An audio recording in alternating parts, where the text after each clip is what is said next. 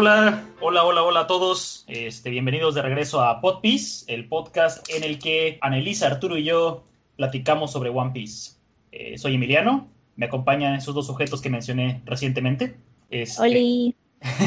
este es el episodio 11 y vamos a comenzar esta sesión en el capítulo 55, Sangre Salvaje. ¿Cómo están muchachos? Qué gusto saludarlos de nuevo. Igualmente, mucho gusto. ¿Qué dicen? ¿Qué cuentan? Pues aquí ya, ya no con hambre, ya me comí mis quesadillas, ya hice tortillas.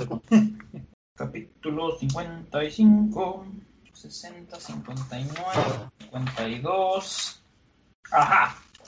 Empezamos el capítulo 55 con un cover en el que está la tripulación de Baggy llorando frente a una tumba hechiza con incienso y un girasol, y enfrente de ella un tapete con las partes del cuerpo de Baggy. Están todos muy tristes pensando que falleció este muchacho. Y empezamos el capítulo 55 con el buen Pearl, o Brendan Fraser, como me gusta decirle, bastante friqueado, espantado porque está sangrando.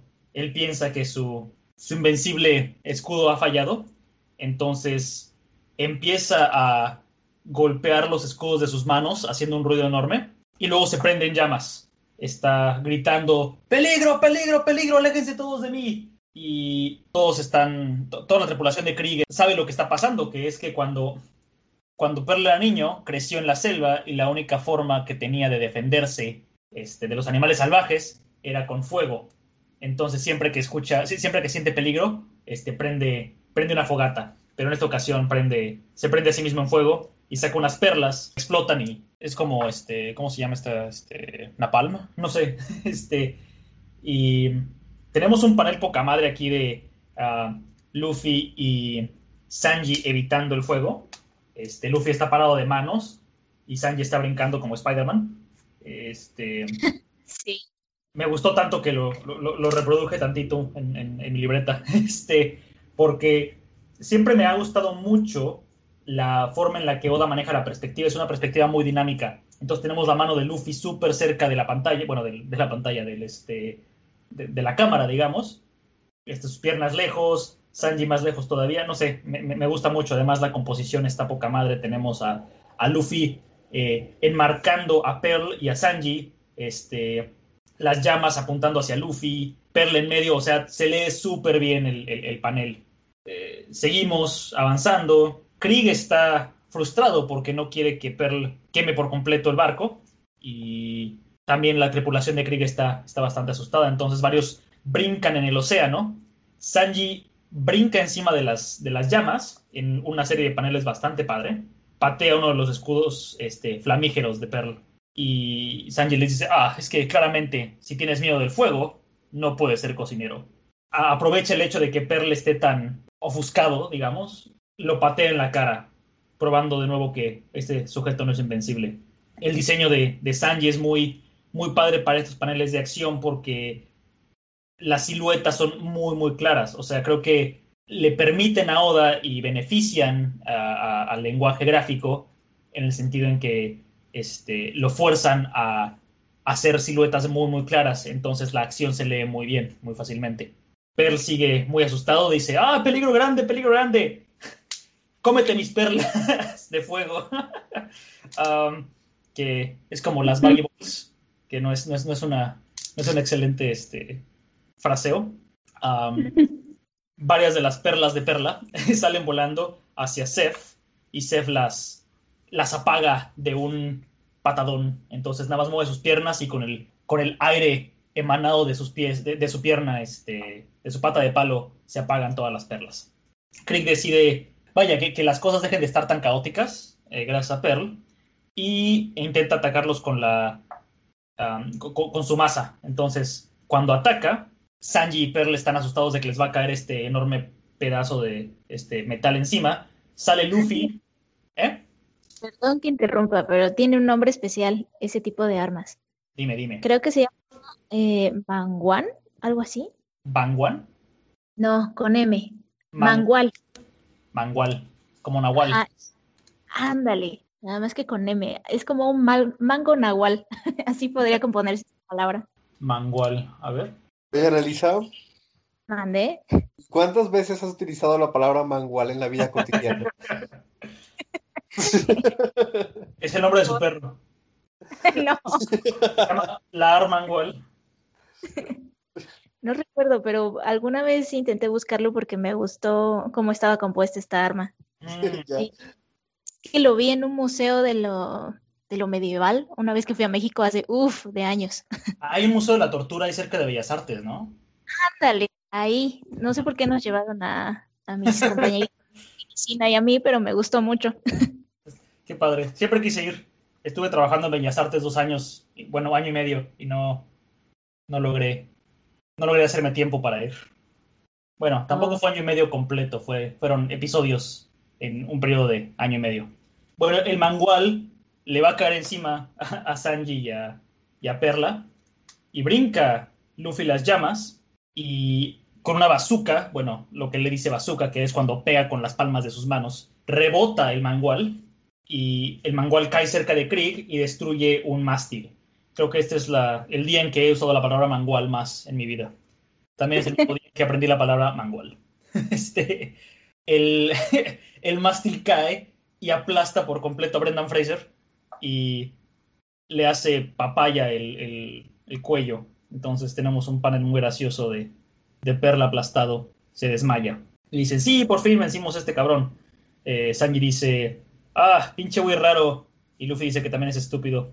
Entonces, resulta que Jin, mientras tanto, eh, se coló detrás de Seth, le rompió la pata de palo, el maldito, y le está apuntando con la pistola a la cabeza. Y ahí termina el capítulo 55. Uf. Y este, tenemos una, una sección de preguntas y respuestas con Oda, en la que dices que Sanji tiene 19 años y también menciona que tiene cuatro asistentes. Los asistentes ayudan con los fondos y con cosas así. Eh, van a ayudarlo dos noches y tres días a la semana y se quedan a dormir en su oficina. Dice, francamente, sin estas personas sería imposible completar un guion a tiempo. Eh, pero es un lugar de trabajo muy, muy loco y tenemos bastante, no- nos divertimos bastante trabajando en el manga.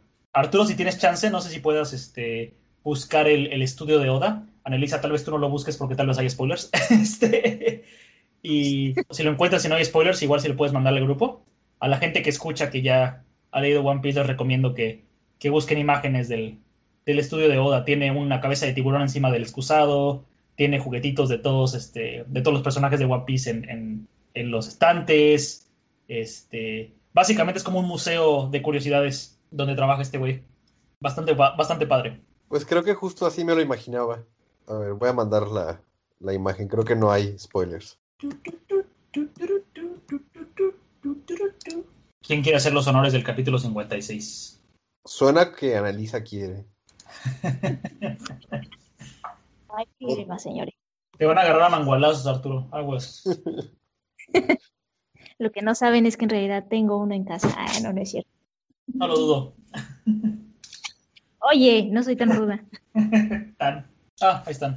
Ah, está poca la cabeza de tigre en medio. Este, ah, sí, básicamente. Ah, así es. está lleno de cosas. Sí, no me, no me sorprende. Es el, el estudio de Oda. Porque además Oda le encanta ver películas extranjeras y leer libros extranjeros y no me sorprendería. Además, creo que Oda duerme seis días a la semana en su casa, en, en el estudio y un día a la semana en su casa. Entonces, Wow. este, también tiene sentido que tenga tantas cosas ahí para, para acompañarse. No, pues sí, básicamente es como un segundo hogar. Sí. Se me hizo un poco como los acumuladores, pero con esta cosa que ya sabe cómo está ordenado su desmadre. Es, es un acumulador, es un acumulador funcional.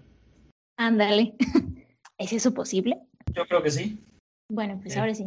Hacemos el capítulo 56. Ujú. Esta versión se titula así. Ay, disculpa.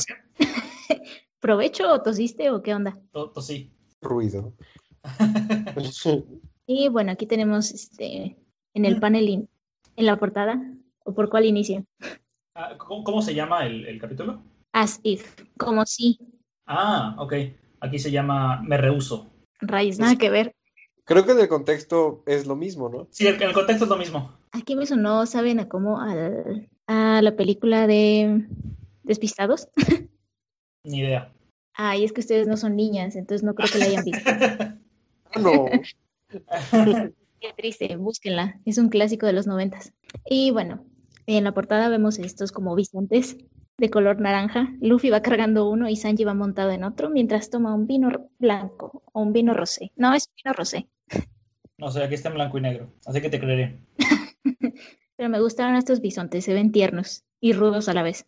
Están fumando cigarros, bueno, este, puros, y además tienen un tatuaje, tatuada, tatuado un bisonte en, en el ojo. Muy rudo él. Y bueno, abrimos con este panel inicial, donde Jin dice, no importa qué tan grandioso haya sido este hombre en el pasado, ahora solo es un cocinero a quien puedo matar fácilmente con una pistola. Y pues tiene la pata rota, bueno, la pata de Seth que ya está toda rota, y Patty y Carney están muy enojados porque pues obviamente nadie se había atrevido a tocar a su jefe. ¿no? Luffy se encabrona aún más y dice, eso es todo, ahora lo voy a mandar a volar. Pero primero pues, Sanji quiere escuchar qué es lo que tiene que decir. Jin le dice, ¿acaso quieres salvar a este hombre? Pues bueno, tienes que abandonar este barco. Obviamente eso no va a pasar, Sanji no lo va a permitir. Y en eso pues ya interrumpe Seth y le dice, no necesito que escuchar lo que dice una pequeña berenjena como tú. Eso me da risa. Que... ¿Por, qué berenjena? Supongo que es una verdura que no es tan, tan rica o bueno, quién sabe. Debe ser algo japonés, ¿no? O sea, Seguramente. tipo como aquí se le dice a un chilpayate, chilpayate, o escuincle, o baboso, o mocoso.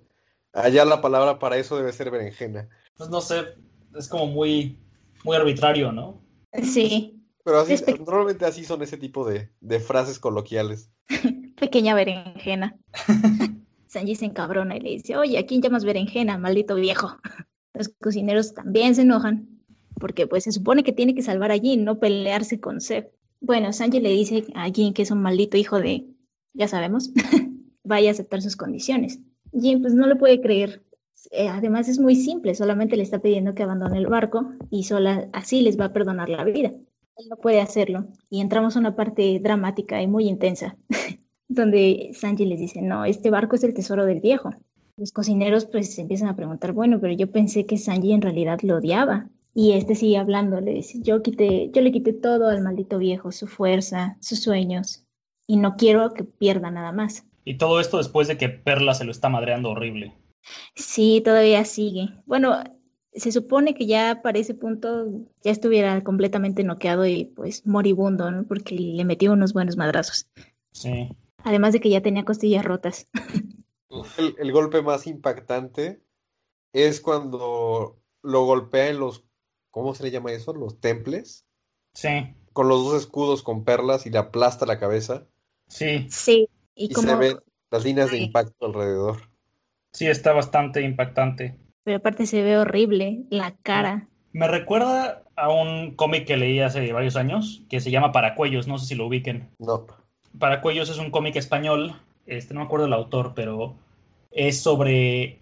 Los paracuellos eran hogares de, este, de ayuda social, estaban administrados por la iglesia. Y entonces hay un panel que se me quedó muy marcado, que el padre está castigando a uno de los niños y le da, básicamente le aplaude exactamente como le está haciendo Perla a Sanji, le aplaude en las orejas ¡Ay, qué maldito! porque así lo aturde y este y le puede reventar los tímpanos también, ¿no? Sí, de hecho es una forma de noquear a alguien. Entonces eh, así este así castiga el padre a, a uno de los niños que están en ese hogar.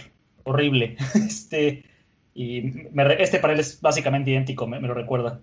y está bueno para cuellos, vale la pena leerlo.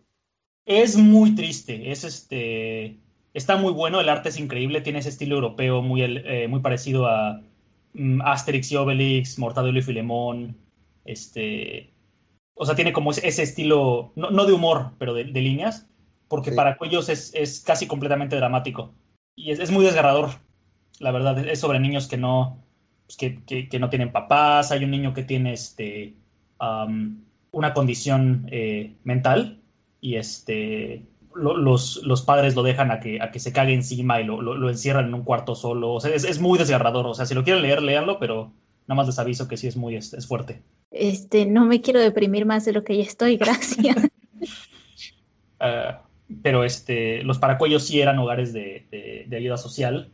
eh, creo que en los 60s. No, no sé, al- alguien me corregirá, pero en cuanto a eh, a arte, lo recomiendo mucho. Está, está muy bien dibujado, muy padre. Eh, el autor también tiene un cómic sobre la fiesta brava que no he leído, pero sería bastante interesante. A ver, les estoy pasando por WhatsApp el panel que mencionó Emiliano. Ah, ¿lo encontraste? Sí, de, este, de Jiménez, gracias. Sí, pinche padre horrible. ¿Ves, Antonio? La ventaja de dar las bofetadas de dos en dos es que el niño no se cae al suelo y quedar preparado para recibir otras dos. Hijo del diablo. Ah, Es un monstruo. creo que eso estaría mejor hacerlo, pero con un adulto, no con un niño. Ugh, infame.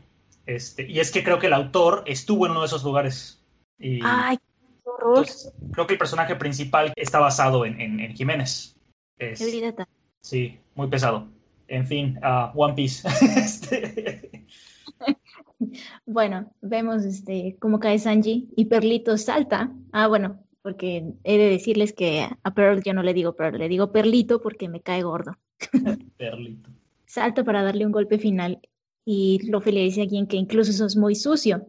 Quien le contesta que pues bueno, que así se pelea y de todos modos es su culpa porque muy fácil es entregar el barco y huir. No se puede, no se puede mover y Perlito le cae encima con su escudo más grande en la espalda. Uy, Sí, prácticamente si se rompiera alguna vértebra, dependiendo, pues ya se quedaría sin caminar o incluso podría morir. Entonces, esos dos paneles Tomando en cuenta- están muy cabrones. Tomando en cuenta lo alto que saltó y lo fuerte que se supone que es su escudo, eso podría haberlo partido a la mitad. sí, de hecho, sí, sí, sí. Tengo en mis notas que el capítulo, eh, digo, perdón, la página siguiente, en la que está el, bo- el bote quemándose, Pearl victorioso, es una representación directa de la situación en la que se encuentran. Sí, literal, todo está en llamas y parece estar todo perdido. Pero aún así, los cocineros se preguntan, o bueno, tienen más curiosidad por saber qué fue lo que pasó con el dueño, Sanji. ¿Cuál es su pasado tumultuoso? Sí, exacto. Y mientras Porque- él está en el suelo ensangrentado, Sí, Sí, por- porque por un lado, yo creo que es fácil comprender que no quieran dejar el restaurante, pero una vez que ya es claro que sus vidas corren peligro y que no tienen cómo ganar, lo más la- lógico para todos es nada más renunciar al baratí y entregarlo. Pero vemos que Sanji se resiste a hacerlo, aun si le cuesta la vida, y está dispuesto a, a morir a manos de Pearl, que es alguien que a quien él podría vencer, con tal de no arriesgar la vida del viejo. Exacto. Y entramos en esta parte de los recuerdos de Sanji, en un barco de pasajeros llamado Orbit. Me encanta el diseño con el, con el vino de, de proa. Y tiene. Ah, sí. ¿Cuál es la, la bandera? ¿Tiene forma de flor? ¿Es una flor? Parece ser una flor, un polígono. No alcanzo a ver, podría ser cualquier cosa. Sí. Es un punto. Es, es algo. Ah, ah, ah, a lo mejor son unas uvas. Ah, tiene sentido. No sé, Sí. hay- en, un panel del, este, del capítulo siguiente se ve un poquito más cerca y sigue pareciendo, no sé, como un- una bola con rayas. ¿Quién sabe? Tal vez sea una voz. Y bueno, vemos a Sanji de unos 10 años con unos cocineros Sí. y les platican, les, bueno, le están platicando la historia del All Blue, que es un legendario al que todos los cocineros aspiran a llegar.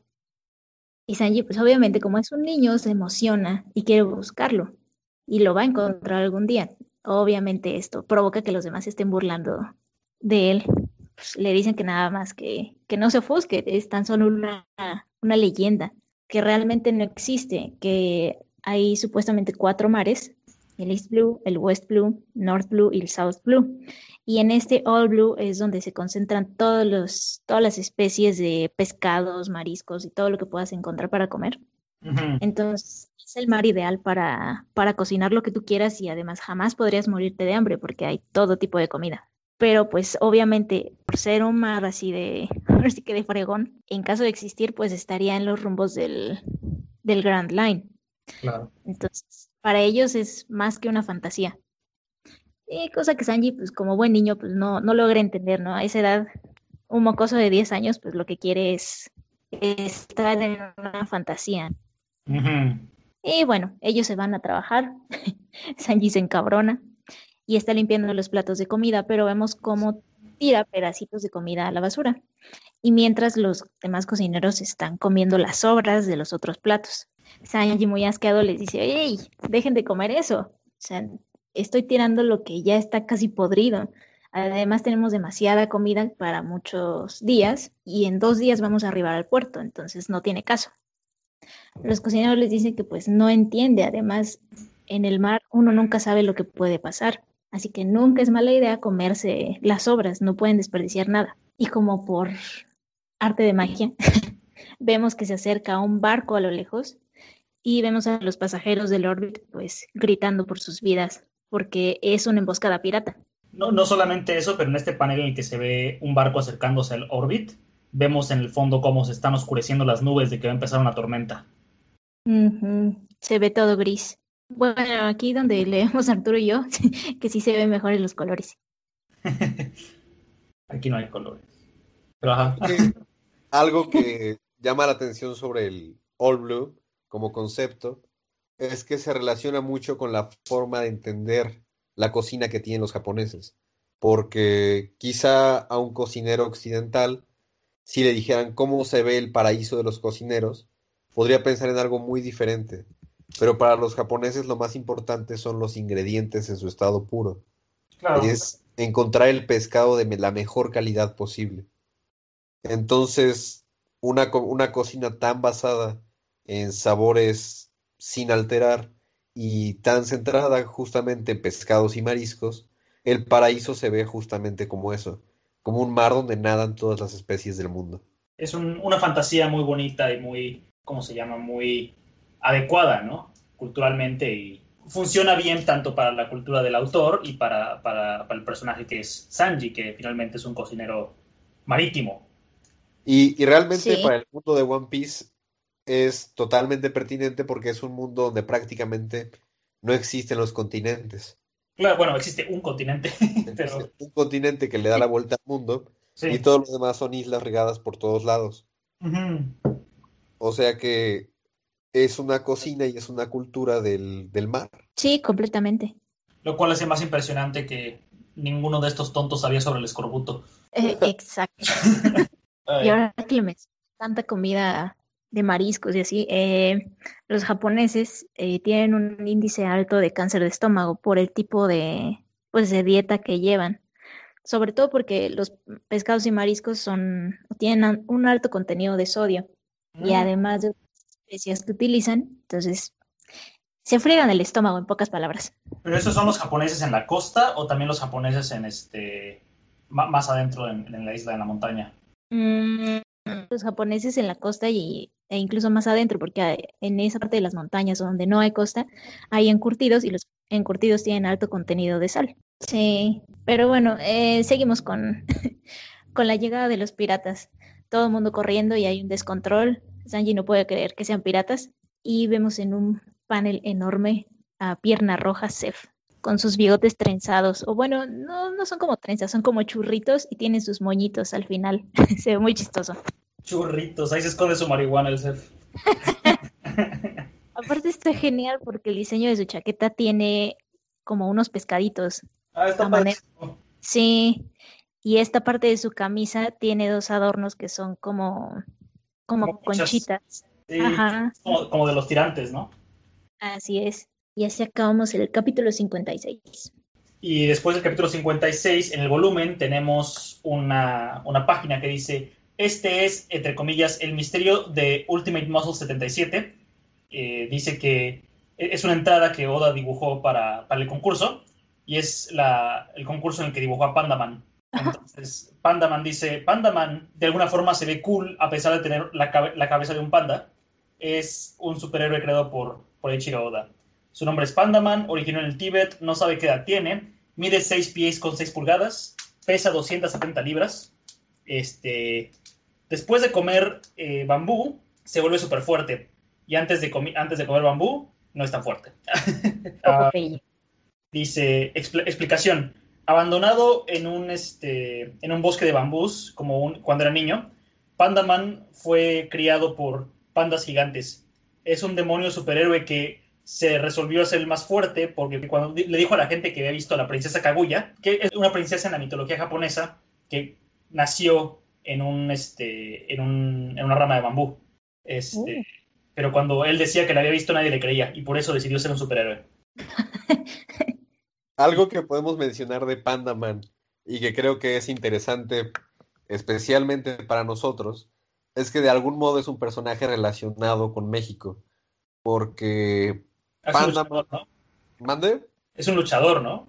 Sí, Pandaman básicamente es un luchador que está Chido. basado como en el estereotipo de los luchadores tipo Tiger Mask, que es como el luchador enmascarado más famoso de Japón, que a su vez se inspiró en figuras como Mil Máscaras y El Santo y Blue Demon, y llevó como este arte de la lucha enmascarada a Japón. Y, y el primer Tiger Mask, que es un señor que se llamaba Satoru Sayama, tomó este gimmick de un personaje de anime. Y entonces, como aquí tuvimos al santo, que lo veíamos tanto en películas y cómics como en las luchas, allá tenían a Tiger Mask, que lo veía en las caricaturas y en la vida real.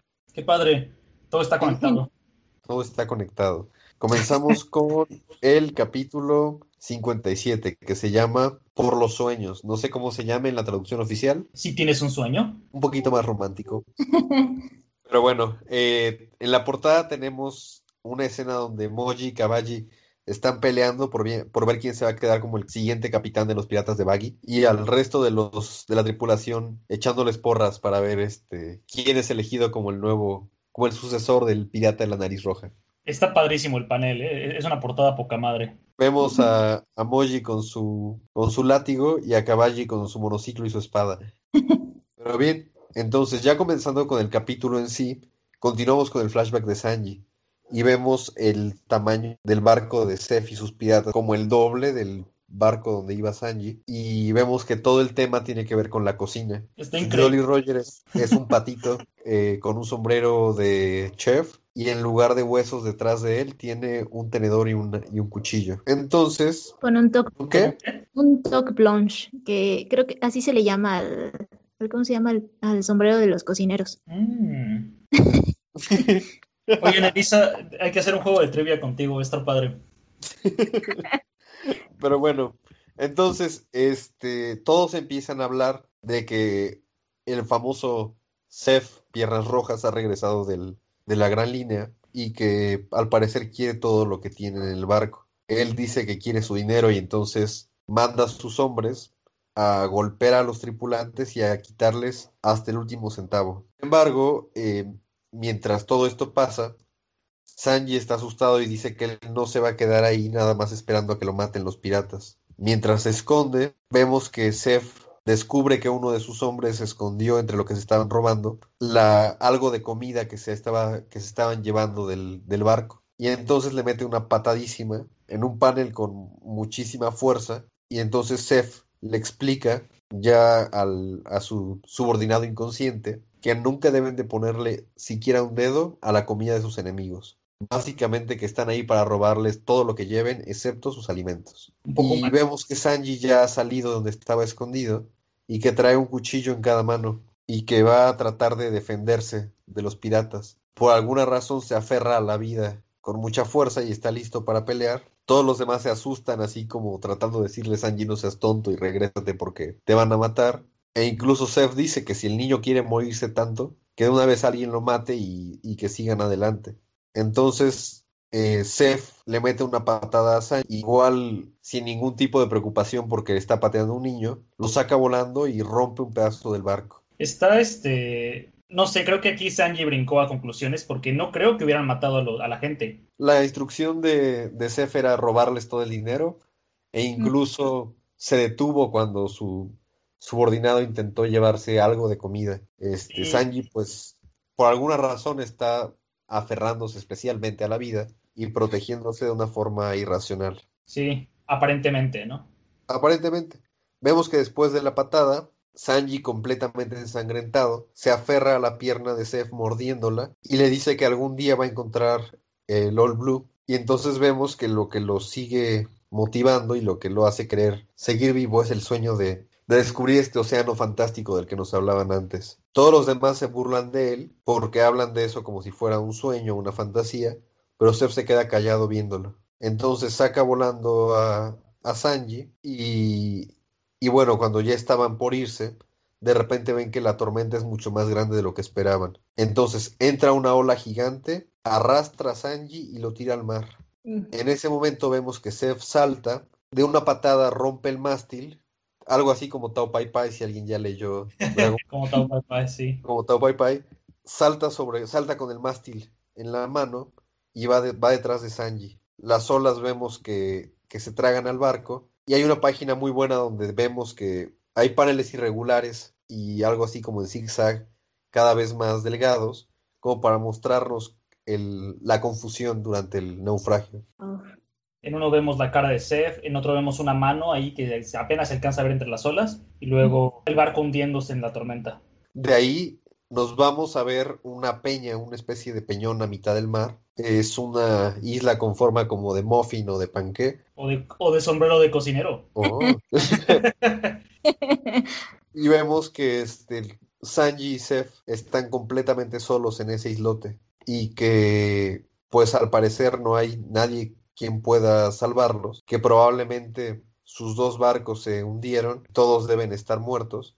Seth de hecho está seguro que su barco sí se hundió porque pues hay pedazos del naufragio que llegaron hasta el islote y, y pues ha decidido pues salvarse. Entonces toma dos costales, un costal muy pequeño y un costal muy grande.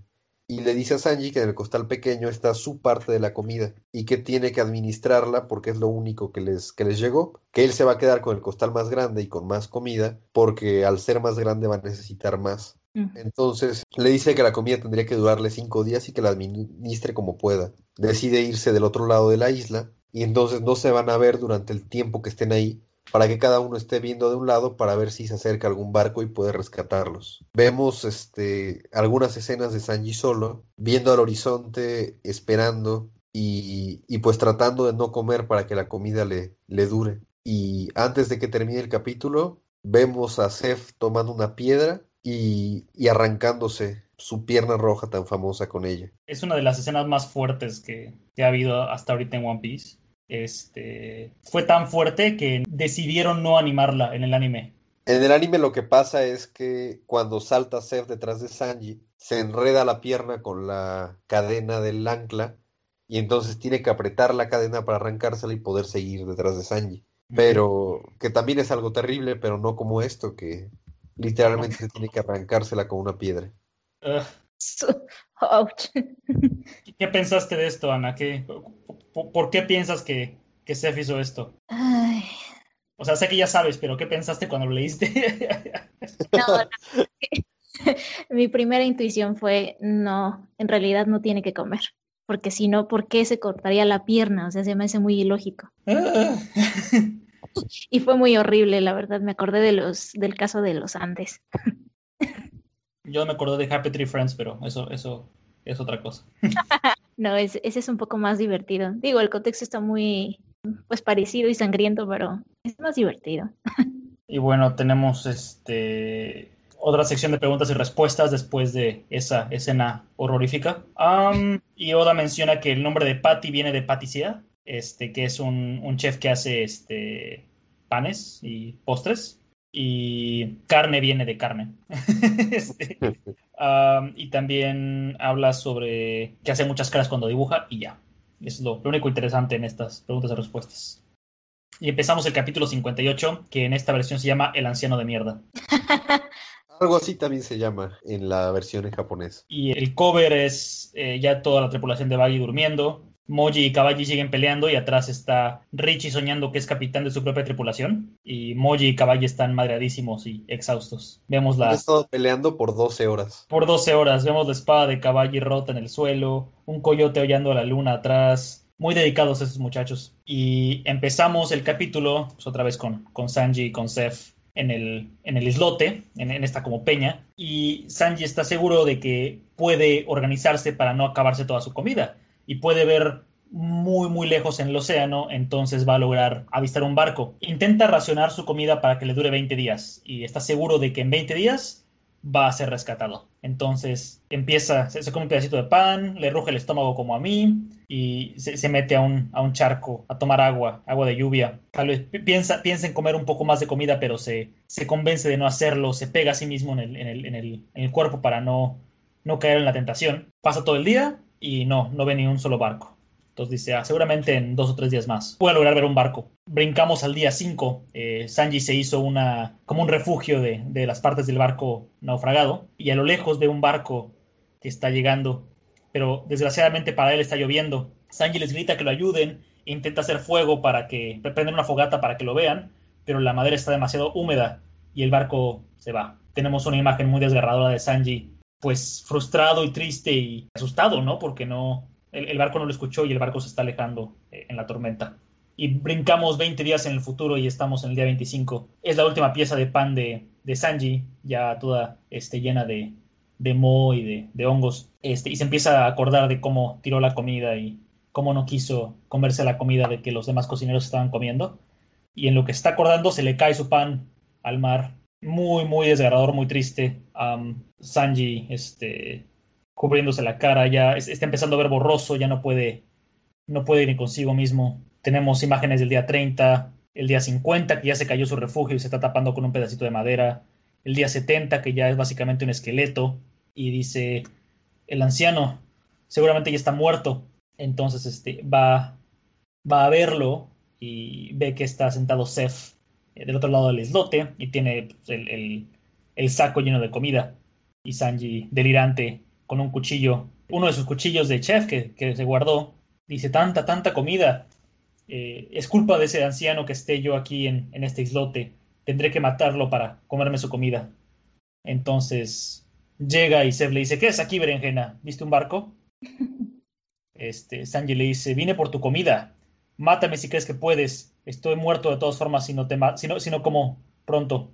Entonces Sanji se acerca, abre el, el saco de Seth con un cuchillo y suenan cosas metálicas cayendo y nos damos cuenta de que solamente hay tesoro en ese saco. Seth también está ya súper esquelético, no, no queda nada de su, de su fuerza ni de su, este, eh, vaya, soporte, ¿no? Y eh, Seth le dice, hasta que veas un barco te dije que no, no vamos a tener ningún contacto. Sanji le pregunta por qué, o sea, ¿por, qué nada más tienes tesoro? ¿Qué hay de la comida? ¿Cómo, cómo has sobrevivido? tú dijiste que, más, que necesitabas más comida que yo. Y entonces Angie cae en la cuenta de que Seth no tiene una pierna. Mm. Y es, es, una, es una imagen muy oscura de Seth sentado con su única pierna mientras que Sanji cae impresionado por eso. Sanji empieza a llorar diciendo, tu propio pie, te lo comiste. Sí. La comida me la diste toda a mí. Sí. Pero sin tu pie ya no puedes ser un pirata. No. Y Sanji llorando tremendamente. ¿Por qué hiciste eso por mí? Te iba a matar. Nunca te di una razón para que fueras amable conmigo. ¿Por qué? Seth le responde, con una cara muy similar a la cara de Jean, debo, debo notar. Este, porque tenías el mismo sueño que yo. Sanji le dice que el All Blue, pero tus hombres dijeron que no era, que no era cierto, que no existía. Y Seth le confirma, no, sí existe. Cuando el tiempo llegue, ve a la Grand Line. No pudimos encontrarlo en un año de viaje, pero lo que vi allí me hizo estar seguro de que el existe. Entonces, este, Seth colapsa. Sanji no quiere dejarlo morir después de lo que hizo por él. Y Seth empieza a divagar sobre cómo el océano es vasto y brutal y cómo ha matado a tanta gente. Y empieza a decir que si tan solo hubiera un, un, un, restaurante en medio del océano, la gente no se moriría de hambre en medio de él. Si logra salir de, de, este, de esta situación, construirá ese, ese barco, ese barco restaurante en medio del océano. Dice que tal vez en esta época de piratas él sea el único capaz de mantener un local como ese. Y Sanji dice que él lo va a ayudar, pero que no se muera. Sanji le dice que se va, a, se va a volver fuerte para poderlo ayudar. Y brincamos hasta el día 85. Son tres meses en la isla, bueno, en el islote. Y se dan cuenta, eh, llega el barco que Sanji vio tres meses atrás y los, los encuentran y le salvan la vida. Entonces regresamos al presente, en el que Sanji pega de un puñetazo en el piso dice como termina de relatar, nos damos cuenta de que Sanji estaba relatando la historia, dice que no puede no puede dejar morir a, a Seth porque Seth le salvó la vida y que no va a dejar que nadie tome el restaurante. Entonces va a defenderlo con su propia vida y pagarle su deuda al anciano de mierda. y tenemos eh, otra sección de preguntas y respuestas, este, en la que alguien pregunta cómo es posible que Seth tenga este, trenzas en el bigote y Oda responde que son phony tales, no sé. Y ya, es lo único interesante, creo. este. Eh, y Anita, ¿qué pensaste de, de, esta revelación del pasado de Sanji y Seth? Ah, pues puedo decir que si estaba dudando que Zoro era mi personaje favorito, este, ahora Sanji me hizo entrar en duda. Definitivamente. No sé la calidad que tiene como, como persona, ¿no? que se dio cuenta que, que se dio su vida por él. Y que sí, que a pesar de ser un pirata y de pues bueno, robarle a la gente realmente no era como los otros piratas que se dedicaban a matar o, o por ejemplo, a, a, saquear pueblos enteros sin dejar a nadie, ¿no?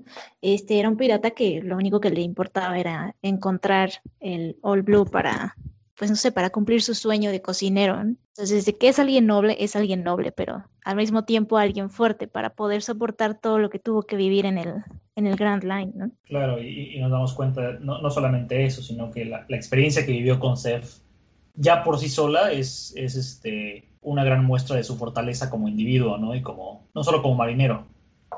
Sí, definitivamente. Se supone, se supone que para un, tan solo para fines realistas, ¿no? Un, un, hombre de 70 kilos puede sobrevivir en ese tipo de situaciones así, sin comida, pero con agua, um, aproximadamente tres meses. Ok.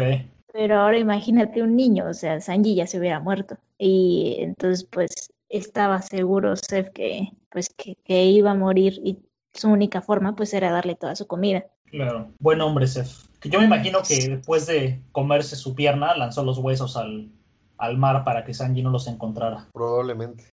A mí se me hace incluso que, bueno, me hizo pensar que rompió sus huesos, le sacó el tuétano, porque es una parte que se puede comer, y ya sí. luego los tiró. Seguramente. Tiene sentido siendo un cocinero. Sí. Ay, pues creo que este flashback es de mis partes favoritas de One Piece hasta la fecha. Sí. Creo que por un lado hace muchísimo por el personaje de Sanji, por Seth.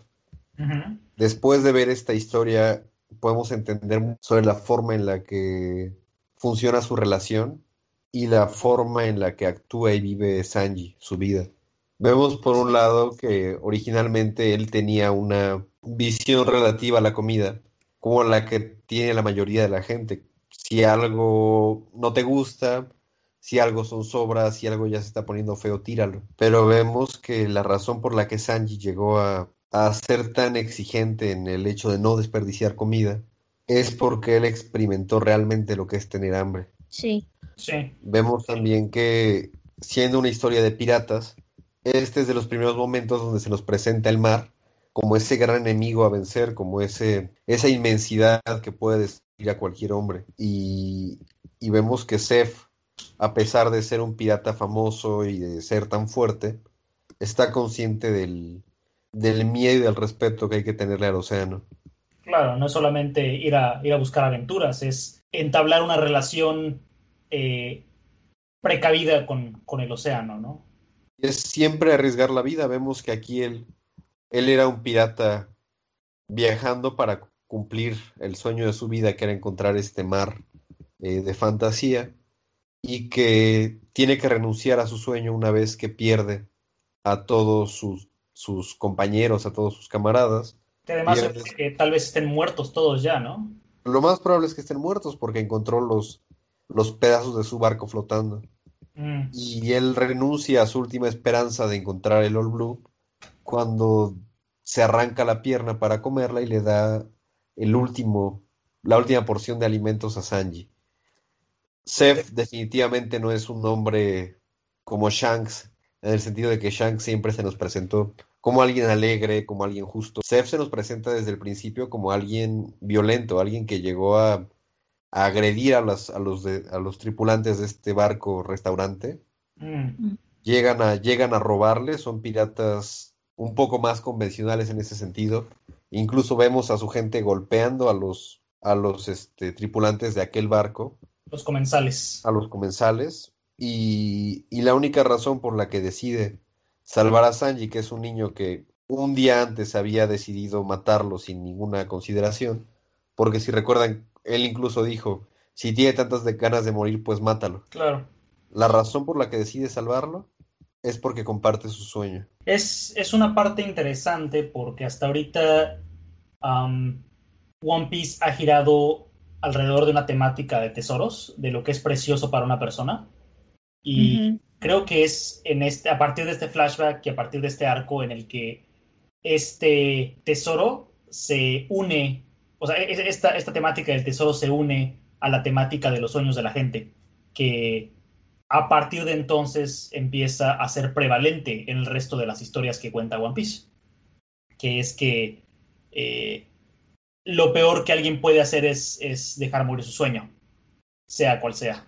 Y en el caso de Seth, él evita que su sueño muera legándoselo a Sanji. Exactamente. Y es- Él ahora tiene en Sanji a alguien que va a sobrevivir y que va a poder encontrar al Blue, incluso si él ya está demasiado viejo, si ya ha perdido su pierna y sus ganas de seguir adelante. Y vemos también la motivación detrás del restaurante, vemos por qué es tan importante que haya un restaurante en el mar, que hasta ahorita se nos presentó como un escenario curioso, pero para nada algo, algo relevante en un nivel temático. tal vez pero- incluso frívolo, ¿no? Frívolo, sí, es, es un, un restaurante con forma de pececito donde la gente va a comer y donde los cocineros son gente muy ruda. Pero ahora vemos que es la esperanza de que cuando estés perdido en el mar vas a tener algo que comer. Y creo que desde ese punto de vista se entiende perfectamente que Sanji esté dispuesto a, a arriesgar la vida con tal de protegerlo. Y no solo eso, eh, el hecho de que Sanji vaya con la gente que los demás chefs ahuyentan y les dé comida gratis, eh, Sí. es sumamente respetuosa del sueño original de Seth. Sí, finalmente, para Patty y para Carne, no tiene ningún sentido regalar comida porque están en un negocio, pero para Sanji, que comprende de dónde salió la idea del Barati y que comprende lo que se siente tener hambre y estar perdido en el mar, sería inaceptable dejar que alguien se fuera con el estómago vacío. Ana, tengo curiosidad. ¿Lloraste? Sí. Ah, yo también. La, primera, la primera y la segunda vez que lo leí lloré mucho. Sí, es que sí, sí toca fibras muy sensibles. ¿Tú lloraste? Arturo? Yo la primera vez que, que conocí esta historia fue en el anime y sí lloré, ya leyéndolo no, porque ya lo había visto muchas veces, pero, pero te digo, me encanta, es de mis partes favoritas de One Piece.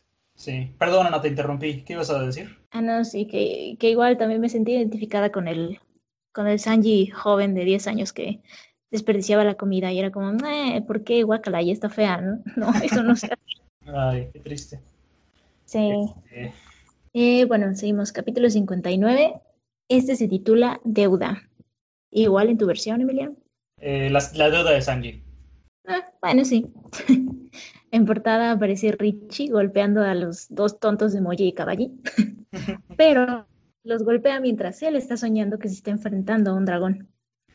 Y prácticamente vemos que es sonámbulo y logra derrotarlos. Es genial, los deja con dos, este, dos chipotes en la cabeza. chipote. Ah, es una palabra muy padre, chipote. Lo sé, nada médico. Eh, Y bueno, eh, continuamos con, con este panel donde estamos viendo el, el baratí en llamas y los, los piratas, ¿no? Flotando en el mar y viendo pues, esta narrativa de Sanji, ¿no? Y vemos que los cocineros preguntan, ¿cómo? O sea, pagar su deuda. Le dicen a Sanji, Sanji, no hagas cosas innecesarias. es- No estoy tan viejo como para que una pequeña berenjena me salve. o sea, todavía se muy rudo, ¿no? O sea, no, no puede permitirse tener esta imagen de, pues, de derrota, ¿no? y tampoco quiere que Sanji se muera por él. Exactamente. Este le contesta, bueno, ¿quién eres tú para hablar? Si no hubieras sacrificado tu pierna por mí, ni siquiera, estos ni siquiera podría, podrían contigo, ¿no? Que recordemos que con sus dos piernas era la más grande fuerza que tenía Seth, ¿no? Lo- vemos que los demás cocineros pues van entendiendo por qué Sanji ha seguido en el restaurante todos esos años, a pesar de las discusiones con Seth y a pesar de, de su aparente altanería, ¿no? Con, con Patty y con Carne. Y a pesar de todo, pues su forma de mandar a los demás, ¿no? Cosa que nadie se imaginaba. Vemos a Luffy que comprende pues ya un poquito mejor la situación, ¿no? Con su cara así "Mm, ahora sí, ahora entiendo. Y sorprendido de que todavía Sanji esté de pie para los madrazos que le dieron, pues bueno, ya, ya vimos que incluso estuviera partido por la mitad, ¿no? Mm. Y Perlito, desgraciado, horrible, riéndose, diciéndole que todavía no ha tenido suficiente con sus perlas, así que lo ataca nuevamente. Mientras el fuego sigue avanzando y vemos a Luffy cuyo enojo pues ha crecido y de una manera fenomenal, estira su pierna para cortar con un ataque la, una de las aletas del barco, que es donde está la mayor parte del fuego. O sea que pues nadie, nadie se esperaba y es muy genial verlo padrísimo el panel, ¿no? Con todo destruyéndose. Todo destruyéndose, los que estaban arriba, pues bueno, terminan de saltar, los que estaban en el agua, pues son golpeados por el resto de, de la madera.